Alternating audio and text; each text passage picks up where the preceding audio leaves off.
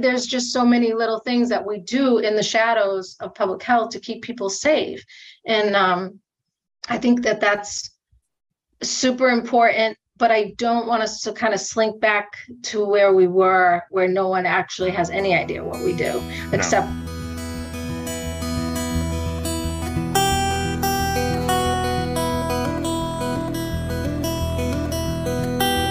Steve Sherlock here for Franklin Matters, Franklin Public Radio, anywhere on the internet at WFPR.FM and in the local Franklin, Mass area dial on the FM dial at 102.9. Here today, we have our health director, Kathleen Liberty. Kathy, how are you doing today? I'm well. How are you, Steve? It's good to be well. I am well as well, especially when we're talking about health. I mean, it's it's appropriate. it is appropriate. It's still challenging times. COVID is still around. It hasn't fully gone yet, but I think with what we're going to talk about today, your department is also kind of transitioning from kind of the heavy pandemic period into new normal, whatever that's going to be. Whatever that's going to be. Yeah. Yeah. It's um well, and it's been very interesting because we uh, have um, shared service grant now with um, Wrentham in Norfolk.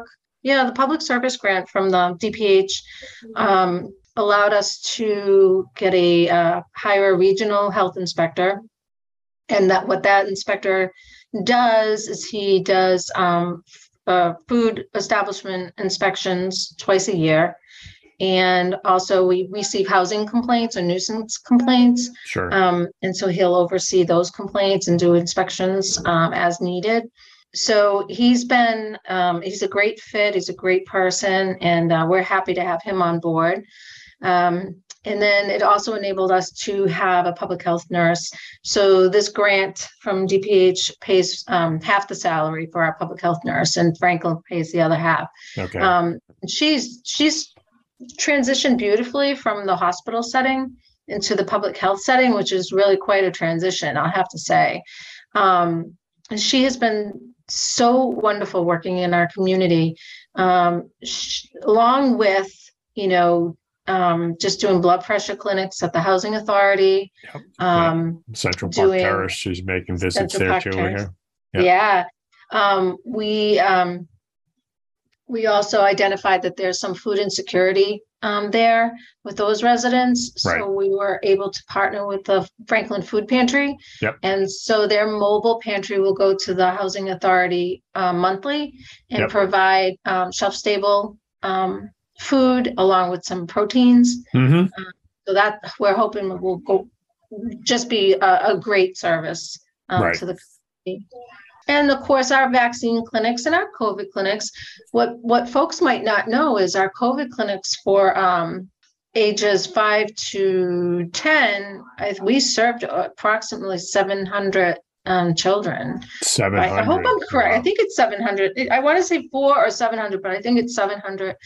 Um, and those clinics were amazing. Um, we had help from the Wrentham nurses and um, the Medical Reserve Corps. And we also had um, our uh, Ben Franklin therapy dog there Yes. on a regular basis. Good old Ben. Yes. Yeah, Ben was great. We had a lot of children that with anxiety, unfortunately, because they were going to be getting a shot. So we thought he'd be great. Well, shots So to shots. Absolutely. And some people Shots to just, you know, shots. Yeah. some people Well, I don't uh, look at it and some people can't. So, you know, Yeah. I understand. Absolutely. Yeah. But um, and the, and the list goes on and on. We can talk a little bit more about some of the other trainings that the public health nurse is going to be doing. And then we have our wonderful epidemiologist. The epidemiologist was actually a separate grant that I wrote uh, for the town of Franklin, and DPH actually um, uh, provided that grant. Um, but she is also uh, working for Wrentham in Norfolk as well. Part of the shared Um, services. Yeah. Yeah, so that worked out great. And she's actually, she built that great COVID dashboard that's on our um, Franklin website. I believe she does it.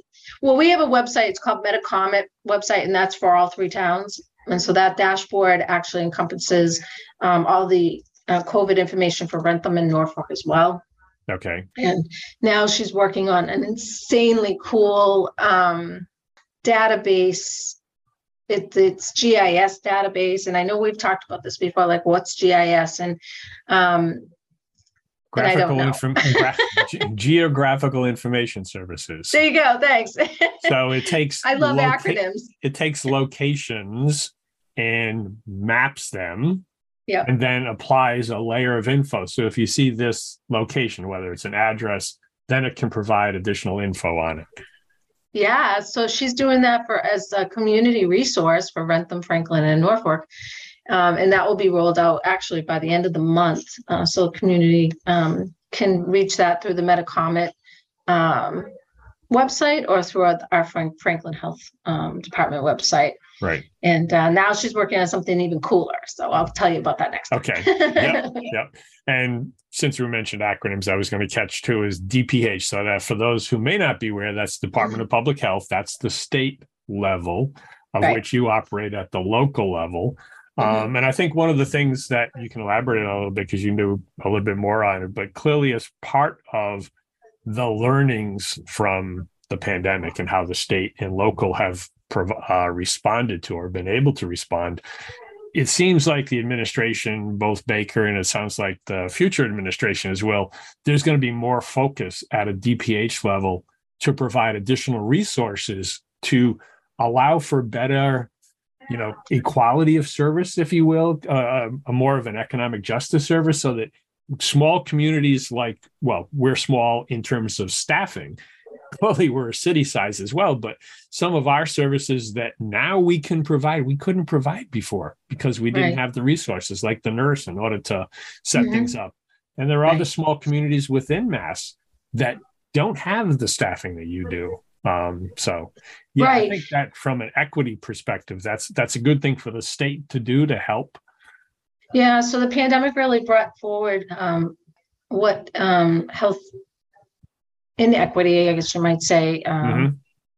really was profound um, during the the pandemic, and uh, it really came to light. As did what health departments do, right? You know, local boards of health. That there was a lot that the pandemic brought forward, um, Right. and now I'm glad that it's not just going back to the way it was because you know a lot of people were were you know profoundly affected from food insecurity to you know chronic disease to covid. I mean there's just so much. And so the the point of this shared service grant also this this strategic part is um is finding that in your community finding the health equity and and and, and working with that that part of the community. Mhm. in um and that's why we are looking we are at the housing authority we we really feel that there are more needs there community needs and there are maybe in other parts of franklin um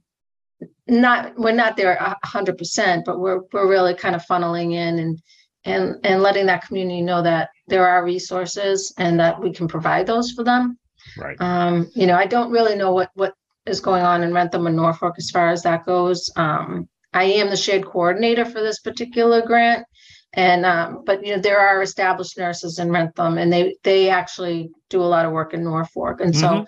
they have their own. That that's like their have their own autonomy. I don't need to micromanage that. Well, you, I'm sure they're doing a wonderful with- job. You've got enough going within the Franklin boundaries anyway. I know, I know, but I have to say, I got a great staff. I couldn't ask for um, better staff to be able to do a lot of work in in Franklin. So I'm really, really grateful for that, yeah, and grateful think- for the money that D, that DPH has given us to do Absolutely. it. Yeah, because I think even uh, certainly Jamie and some of the budget discussions clearly has acknowledged that that's one of the growth opportunities for the town. That clearly prior you would use the VNA service, if I recall, for the services as a nurse piece because we were always needing it. But that was turned out to be insufficient to meet the needs for COVID. So this shared services piece came in. Now that happens at some point in time you know they may indeed be quote the full-time person. But obviously that's also a budget prioritization issue. Mhm. and for, as people are aware franklin has a tight budget piece so it may take some time. But in the meantime the shared grant allows us to provide those services. Um, Yeah, and it's it's really been um, a pleasure. You know, the, the public health nurse plays a, an amazing role that people don't know. Um, you know, just for instance, just in our what we call it Maven, but it's a it's a software program that um, DPH Department of Public Health provides for uh, communi- to uh, identify communi- communicable diseases in each town and city throughout the state of Mhm. Massachusetts. Right. So, so if we get a ca- so we have a case of listeria right now. Um, you know, if we went back in the the old days, right? You know, the infectious nurse would call. We would have Right. paper report that we would have to do, fax it to DPH, right? So this is done. So we have to check Maven on a regular basis, and so when we have a, a communicable disease, um, we have to address that on a local level, right? Sure. So, and of course, the epidemiologists at the state level are- always available for us. Um, but, you know, when we have a, a TB case, say, for instance, whether it's active or latent, um, there is therapy that that goes along with that, a drug therapy, and the nurse has to go to a home every single day and and watch this patient take their medication daily. Mhm. Um, no one knows about that. You know, you hear Right. TB, what? You know, um, but we do get cases. Um, Salmonella, uh, Campylobacter, those are foodborne illnesses. And so if some, uh, uh, so after we get notified, the nurse calls and, and interviews the patient. If we find out that they ate it at a local restaurant, that could be where they c- contracted the foodborne illness. And so then that triggers an inspection, right? So then you Sure. have to have our inspector go out. And that's a, if we suspect a foodborne illness at a restaurant, that's A to Z inspection. I Yeah. mean, that's from when you get the food in to when you, you put it on the table. So that's, so that's, so it, it all ties together, right? Yeah. Um, and so they all, and all of them, the public health nurse and epidemiologist, uh, we also have, um, a contact tracing person still on their, on Wrentham's, um, um, tab, but, um, they all work at the senior center and they all do this type of work for, Mhm. for the health department. So it's really, really quite interesting. And if you look at the, um, if you look at the annual report, I actually identify all the communicable diseases that we've had throughout the year. Yep. Um, and so there's a lot of work that goes behind that. Yeah, and as we certainly we started back what late 2019, early 2020, kind of our monthlies, and obviously based on COVID, we met a little bit more frequently depending upon Yeah. what was happening.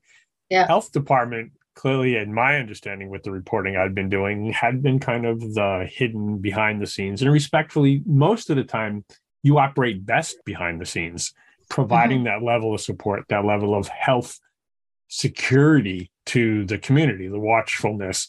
The example of even the restaurant inspections. We have over a hundred restaurants and they have to be Mhm. inspected twice a year. That's a Twice a year. lot of work. Yeah.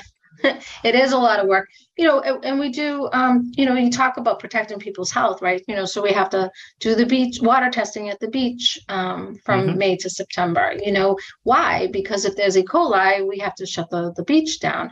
You know, there's so there's so much that we do, right down to we provide uh, beaver trappers with um, uh, emergency permits. I mean, who would ever think that I would wear that type of hat? You know, so I had to learn about beavers and and how they're protected and when they can be trapped and when they can't be.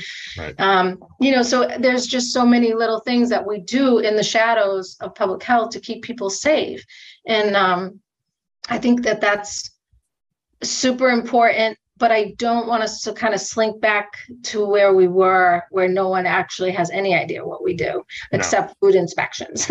Yeah, oh, they just no. do food inspections. yeah, yeah, no, and- or just do vaccine clinics, right? Yeah. You're Yeah. more than that in many ways. We are more than that. Yeah. And one I know one of the pieces that we can certainly develop a more future, more fully as the future turns around and becomes the reality. But you've we've talked, I think, briefly, and at least in some of your board meetings, you've updated the board uh, or health department meetings, you've updated the board on the collaboration and coordination around even working with the building inspector and Yeah. the the fire department on housing safety issues right Yeah. and abandoned buildings and things of that sort so Yeah. So in my other towns, um, we would have housing task force um, that would that would um, include the police and fire, um, sometimes DPW, definitely building, um, the health department, and um, we really had some success in in working with house, you know, people who have left uh, abandoned their homes, and then you know the, the rodents get in there. Well, lots of stuff happened. You know, it's a Mhm. nuisance to neighbors. Um, so after the pandemic, that was one of the thing I, things I wanted to address because you know Franklin still has those problems. Even Yeah. though you know we're not in a small town, I mean we kind of are, but not like Webster or Oxford are out that way that has some serious serious problems with their housing. But um, so we did we formed this habitable housing task force, um, and we've really we've really made great strides. We work with the Attorney General's office.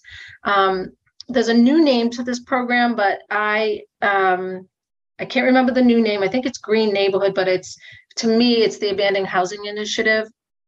And uh, what they do is they actually do the inspection with us uh, for abandoned property that looks like it's been broken into or it's problematic. Um, we do the inspection together, and then I'll send the owner or the bank, whoever is in possession of the property. It's called an order to correct letter, and it lists all the violations. hmm Um, sometimes I have to condemn a home. And at the same time, the Attorney General's office sends a, a soft demand letter.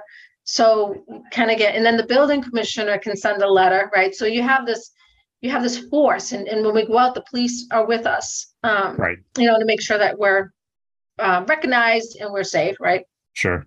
So we've worked on uh, probably 15 properties so far and really made a lot of headway. So I'm really proud that we came together like, like that as a group um, of department heads that care about Franklin and and the community and want to you know make it better. And we've had a good response from owners and banks and um, you know just people that are responsible for, the, for these places Right. so yeah so that that was really um i think huge for us to finally do something um important other than the pandemic right so Right. yeah. Right. And that's something that people can at least see. Sometimes the progress is slow based upon kind of the legal process, the responsiveness of whatever the owner is. But over time, you know, the situation may at least get better boarded up, better secured, Mhm. or in some cases, I know there's at least two demolitions that have occurred. So the buildings no longer exist. Right. Um, Right. And thereby the community is that much safer for it too. So, Mhm. absolutely yeah because uh, those type of homes they really attract um you know attract like i said i mean pests we don't want pests in there and No. it can attract unfortunate uh, homeless person as well and right. it's not safe for them either, even though No. it's there is some a roof over their head. Yeah. Um, you know, so there's a lot of dynamics that go with an abandoned property, and so we we, we will be c- continuing to address that. And I think you're also working, and certainly the, between the epidemiologist and the nurse, et cetera, there's a health fair coming that people can There find is. out a bunch of things. yeah, we're really excited about this. Um, I am a huge proponent for health fairs, and I think they bring a lot to the community, and it's a great resource, right? and so, partnered with the library um, to be able to br- do this um, annually, which is going to be great. So every year we'll be holding a health health fair in the fall. We have at least 30 vendors, which Wow. I'm so happy about. Yeah, we, and we also have um, um, we have some um, performances from martial arts, um, I think dance and gymnastics. So there'll be performances as well. Um, the health related activities that fits. Yeah, and I think, not I think, I know, um, we have a farm that is going to be, um, ha- you know, is gonna be there with fresh produce and, and vegetables. Um, the name escapes me, so I'm sorry about that. I'll As get the, names- details as the details come out, we can put that in the Right. show notes, et cetera. Yep, yep. Yep, yep. So, I mean, I'm not planning this. This is something the nurse and the epidemiologist are doing. Um, so they just kind of update me as as we go forward. So it's going to be really fun, and the librarian and their staff are excited about it as we are too. Um, and that is in October. So I I hope everyone looks for the flyer on our website um, and attends. Uh, I think we also got a mobile food truck too. So Oh, be- cool. yeah, That usually tends to attract folks. Food, Yeah. food. Yeah, let's go. Yeah, so from three to six, um, the health fair, and I believe it is uh, on October nineteenth. Um, but I could be wrong. So let's look at the uh, let's look at the flyer. we will check it out and update that accordingly. Yes, Yeah. indeed. Um, and then I think from the er, meeting in September, there was discussion with the Board of Health in regards to uh, whether to keep kind of the hybrid format going forward. And at Yeah. least from my point of view, they agreed to keep the hybrid, and I think that's beneficial. They did, and and uh, they're really uh, the extension for the the hy- uh, hybrid or um, um, online was extended to March. Um, wh- what some members of the community might not know is that there's an open meeting law um, that we have to um, comply with, and so um, that was I I wanted to make sure too, like I, that extension was you know still happening and and uh, yeah, and my board members like it, um, and I know you like it.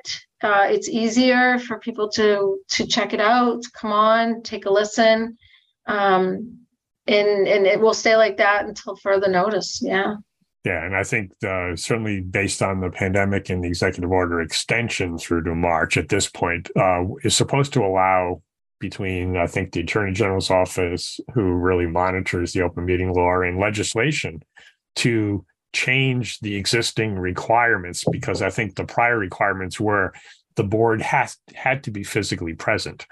Right. Um, and that's in order to obviously yeah, so they need to modify that so that they can allow a board or at least some members of the board to participate remotely, et cetera, and allow, you know, clarify the rulings, which certainly have worked um, in regards to enabling better public participation. Uh, Franklin TV radio certainly has helped because now it's not just Zoom available, it's in the chamber or the meeting rooms. It's available on a live stream, it's available on YouTube, uh, it's available Yeah. for replay. If people at least if they missed the session or are away, they can tap in online to participate or at least listen. And never mind, I forgot the cable, certainly Comcast and Verizon as well. um, and and then after the fact, they can come back to whether it's an audio recording I produce or the video replay from TV. That's available. So in terms of getting the information and having it accessible, Right. absolutely, I'm all for that. Yeah, I think it's great. Uh, this is funny though. The other um, last week, I had a meeting uh, on Friday morning, and it was like ten minutes to nine, and I came in and started looking for the Zoom link. And when I went to the agenda, it said meeting in person, and I was like, "Oh no, not gonna Mhm. make it." Ouch.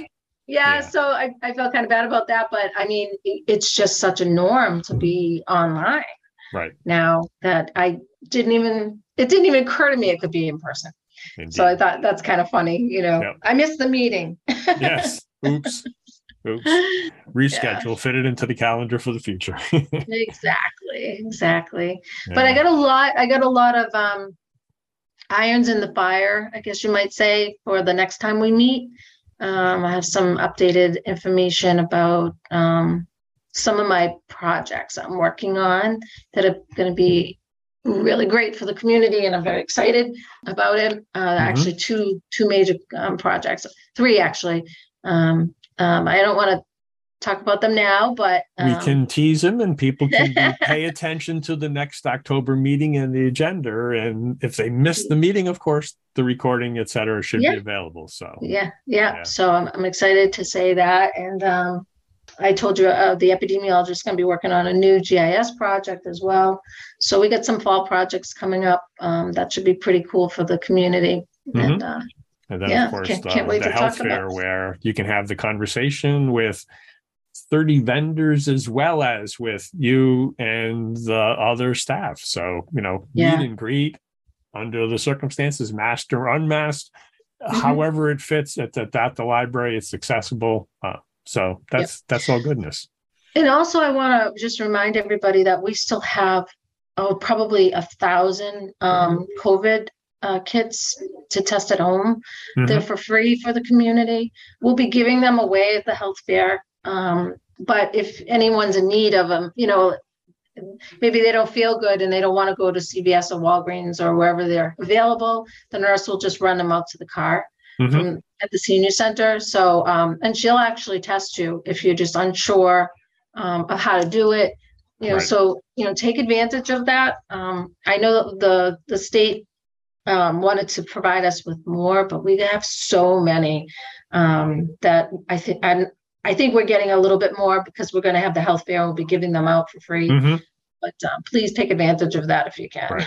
Yeah. Let them go to where they're needed. Right. yeah. Good. Well, thank you for taking time today to share what's happening in the world of health for Franklin. I think the Yeah, Franklin residents will be uh, better informed as to what is happening and stay tuned for between the health fair in October and the the uh, health the uh, board of health meeting in October, where you're going to reveal some other updates on projects. So that's all good. it is. Yeah. All right. We'll talk soon, Steve. Thanks so much. Absolutely. Thank you. And for the listeners, a quick reminder we do this because Franklin matters. We are now producing this in collaboration with Franklin TV and Franklin Public Radio. This podcast is my public service effort for Franklin, but we can't do it alone. We can always use your help. How can you help? If you can use the information that you find here, please tell your friends and neighbors. If you don't like something here, please let me know. Through this feedback loop, we can continue to make improvements. And I thank you for listening. For additional information, please visit franklinmatters.org. If you have questions or comments, you can reach me directly at shersteve at gmail.com. The music for the intro and exit was provided by Michael Clark and the group East of Shirley. The piece is titled Ernesto Mañana, copyright Michael Clark and Tin Type Tunes in 2008, and used with their permission. I hope you enjoy. By the way, you can also subscribe and listen to Franklin Matters Radio on your favorite podcast app. Search in podcasts for Franklin Matters.